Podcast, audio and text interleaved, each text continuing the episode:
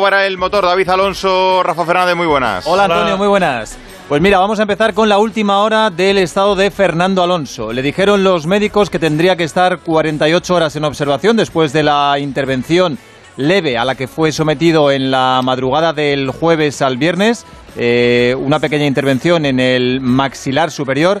Pues bien, eh, va a tener que ser un poco más de tiempo y seguramente hasta mañana no le den el alta. Fernando Alonso está pasando el día de San Valentín en una triste habitación de un hospital de Berna, pero bueno, por suerte está acompañado. Eh, ha podido acudir su novia Linda y, hombre, pues el día de San Valentín en un hospital se lleva mal, pero si estás acompañado, pues tal vez un poquito mejor.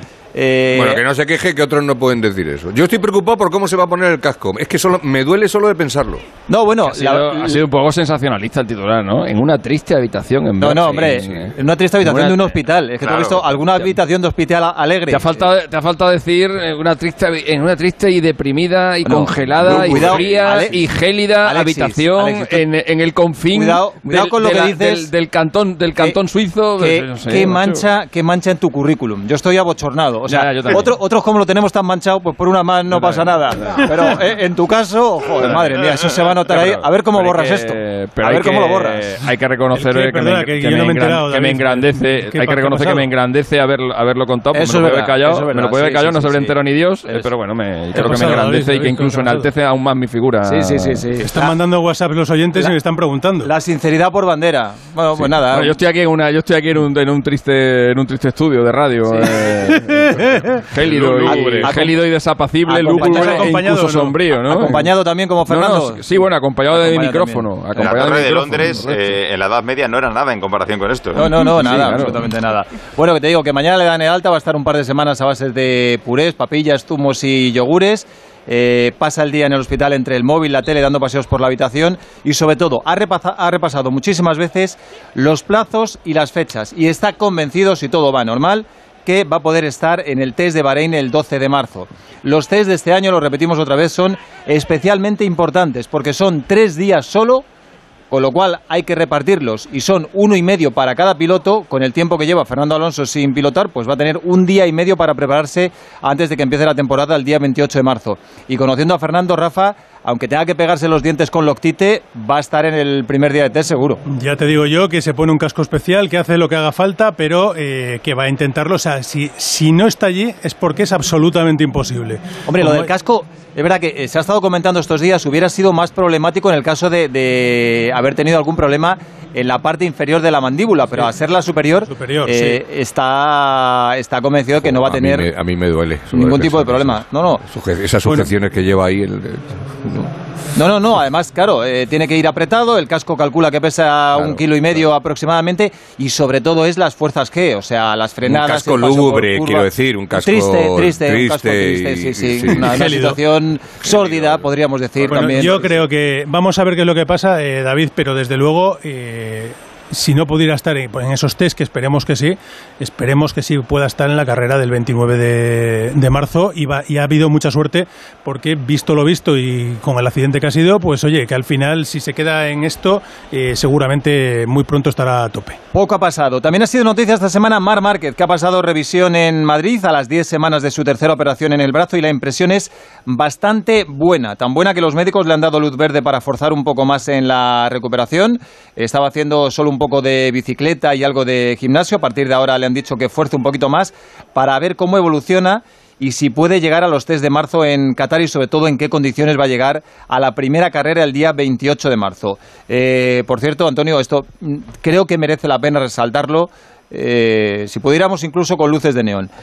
Es un tío tan honesto y tan caballero que Mar Márquez el año pasado renunció a cobrar su sueldo, el sueldo íntegro que le correspondía en 2020, eh, al estar durante todo el año prácticamente lesionado, renunció a cobrarlo. Honda le dijo que muchas gracias por el ofrecimiento, pero que eh, se lo iban a pagar. De todas formas, eh, es un gesto muy poco habitual. Yo, sinceramente, lo he visto muy poco en el mundo del deporte. es un reconocimiento de Márquez. Eh, bueno, pues seguramente él habrá dicho que a lo mejor ha visto que o piensa que él se equivocó en esa carrera de Jerez. No me extrañaría un pelo. O sea, que, que dijera, oye, he arriesgado mucho, eh, yo me la he jugado, yo he sido el que tal. Ahora, también es verdad que luego a él no le frenan para que vuelva a pilotar. O sea, él puede decir lo que quiera, pero si le, hubieran frenado, él no hubiera estado eh, tan pronto intentando volver a subirse encima de una moto. ¿eh? Mm. Pero eh, hay una foto, no sé si la, si la habéis visto en las redes sociales, de Márquez, en, las que, en la que ya aparece mostrando sus dos hombros. Mm. se está poniendo fuerte otra vez. Se está poniendo como un toro y dice, a ver si encontráis la diferencia de uno a otro. Es decir, que Márquez empieza a sentirse fuerte y yo mi apuesta de la semana pasada empiezo a ponerla ya a Márquez a, me la juego. Ya, estás cambiando otra vez. Ya cambio. Esto es poco habitual. O sea, en el mundo del fútbol, por ejemplo, estamos acostumbrados a que sí, que eh, pidan un aumento de sueldo cuando su rendimiento es mejor, pero eh, decir que renuncian a cobrar su sueldo, creo que lo hizo Fernando Redondo en el Milán mm. cuando estaba lesionado. Tipos especiales. Me, suena. Zidane perdonó el último año de contrato. También Zidane. Me suena Snyder cuando jugaba en Francia. Sí. Y eh, esta sí que tengo dudas. Me suena también a Altintop, el, aquel turco ah, que tuvo el Madrid, que, que, estaba lesionado, bueno, que vivía lesionado también, como tantos otros. Neymar, Neymar, creo que también renuncia de vez en cuando a, su sueldo. Hay, hay, algunos que deberían renunciar. En la, todavía en la, otra radio, en la, otra radio, en la que trabajaba estuviste una semana de baja y también... También, también, también, renuncié a mi sueldo, sí, sí. Correcto, sí, sí, me acuerdo yo de ellos. Por eso lo destaca tanto. Pero luego, pero luego al volver pedí que me lo doblasen, con lo cual al final se equilibró la cosa. Eh, y acabamos. está llamando Osorio ahora mismo. ¿eh? El, amor ha renacido también hoy que es San Valentín entre Mercedes y Hamilton, pero con dudas. Eh, digo con dudas porque la renovación es solo por un año y eso me parece un poco extraño, Rafa. Yo eh, ahí no, no, estoy de acuerdo con David. Yo creo que, que es una renovación eh, de un año muy meditada, eh, que lo tienen muy claro. Me da la impresión de que, vale, Hamilton pudo haber pedido mucho más dinero y al final se lo han rebajado, ya han llegado a ese acuerdo. Y yo sigo creyendo que Hamilton es un tipo... ¿Que se lo han rebajado en dónde? que le han rebajado el sueldo, lo que, lo no, que le han rebajado lo que, lo que quería ganar. o sea, que, han tenido que, lo que quería ganar por cada uno de los años lo va a ganar en uno, ¿eh?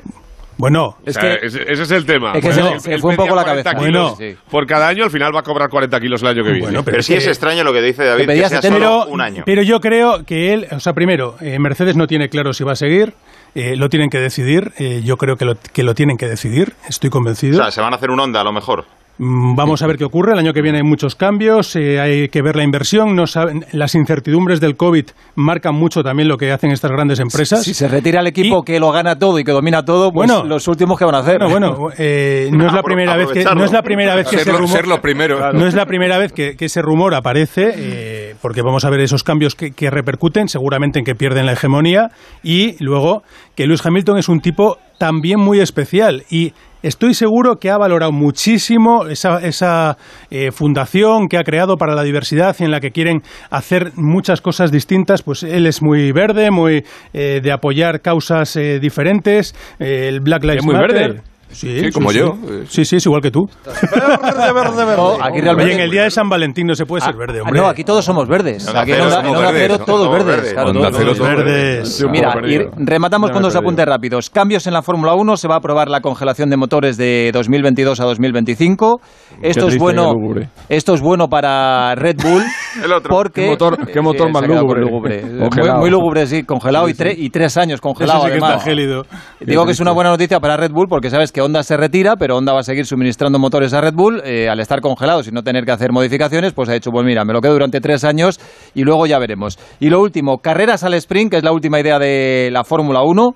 Eh, ya sabes que sería eh, a prueba en principio durante tres carreras este año, sería clasificación el viernes, Carrera al sprint el sábado, eh, un tercio de un gran premio, aproximadamente unos 100 kilómetros, y el resultado serviría para formar la parrilla del domingo. Bueno, pues en la comisión... carrera al sprint? ¿Qué es eso de carrera al sprint? Pues la, última idea de, los rectores de la Fórmula 1 y parece que va a salir adelante. El jueves tuvo lugar la comisión de la Fórmula 1. ¿Pero en qué consiste? Pero si te la acabo, pues te la acabo de decir ahora mismo, claro. Es que... Ha dicho carrera al sprint. No, te he dicho clasificación. La clasificación sería el viernes.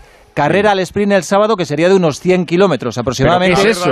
¿Pero qué es una carrera al sprint? un segundo porque Remiro se ha ido al suelo con un golpe en la boca al despejar un centro desde banda zurda del Getafe y parece que se ha hecho bastante daño el portero de la Real. La verdad es que el partido de los últimos 15 minutos es lucha libre más que fútbol. ¿eh? Sí, es entre la nariz y el labio superior. A ver, lo de la carrera del sprint, que es la mitad de las vueltas. No, una tercera parte aproximadamente. Bueno, lo llaman así. Porque solo, porque solo son 100 eh, kilómetros, ¿no? pero, es una carrera, pero es, lo mismo, solo que es la, o sea, se llama sprint porque es más corta. Porque evidentemente, claro. el sábado, sábado sería la carrera al sprint, ¿vale? El sábado igual hacía una especie de contrarreloj o algo, yo qué sé. El sábado sería una carrera al sprint y se darían la mitad de los puntos que el domingo. Es decir, el primero 12 y medio, el segundo 9 puntos y así sucesivamente. Y después esa, Esa, esa, clasificación, ese resultado, valdría para formar la parrilla del domingo, que es donde se haría, como viene siendo habitual, el gran, el gran premio eh, convencional. Es decir, eh, los 300 kilómetros aproximadamente, donde los puntos serían como ahora. Sería la verdadera calificación ahora, determinaría la parrilla de salida. Lo bueno, pero, además te daría puntos.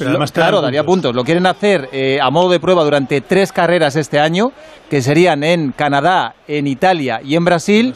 Y los equipos en la reunión de la Comisión de Fórmula 1 del jueves dijeron, dijeron, sí, nos gusta, pero vamos a estudiarlo un poquito más, a ver el dinero que, nos dais. Una pregunta, y saldrá adelante, parece. Una pregunta, ¿y si hay choques o los motores van a aguantar tanta, tanta tralla que estamos acostumbrados a que los motores de pronto... Hombre, pues a lo mejor eso habría que verlo, pero a lo mejor te dan, eh, hay limitación de motores, pues a lo mejor ponen un motor más, por ejemplo. Ah, eso sí. Claro. Pero, si hay si de verdad quieren hacer una si de verdad quieren hacer un sprint, ¿por qué no le dan directamente los puntos a McLaren y ya está? Y, acabamos antes. O sea, más, más sprint que eso va a ser súper rápido, venga. ¿Y a, McLaren por qué? ¿A McLaren por qué? A McLaren y a Mercedes, ya está. Y si quiere que le den un par de ellos a Ferrari también, ya está, se acabó. ya que se lo den a, Alpine, que es el de Fernando, y a, Ferrari, que es el de Carlos. Claro. Ya, pero eh, normal, los que ganan siempre. A, Ferrari le han dado potencia, que ya nos vale. Y una última cosa que apuntamos. Eh, esta semana el circuito de Cataluña se convierte en el primero en sacar para un gran evento mm. entradas a la venta. Eh, ha sido esta semana y bueno, vamos a ver.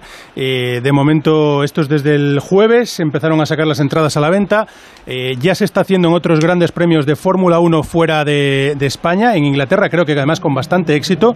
Y en el circuito de Cataluña, la primera carrera sería el 9 de mayo, la de Fórmula 1, el 6 de junio, la de motos. Mm. En caso de que no se pueda acceder y de que no pueda acceder el público o no haya gran premio, se devolvería la entrada o te la dejarían para el año siguiente. Con lo cual, bueno, pues eh, es una fórmula para intentar animar ya a que la gente empiece y también ha estado esta semana en el circuito de Cataluña Stefano Domenicali, que es el CEO de la Fórmula 1 ahora, el que fue jefe de Ferrari, con Fernando Alonso, para eh, ver ciertas modificaciones en, en, el circuito, en concreto en la curva 10 y además de eso negociar, empezar a negociar ya la renovación de la Fórmula 1 en el circuito de Cataluña que tiene solamente este año para el Gran Premio y que aquí ya trabajan para que siga allí. Vamos, que el mundo del motor se sigue moviendo. Efectivamente. Como siempre, bueno, pues nada, que nos vamos a nuestro triste sitio en la redacción. Venga, a la, mazmorra.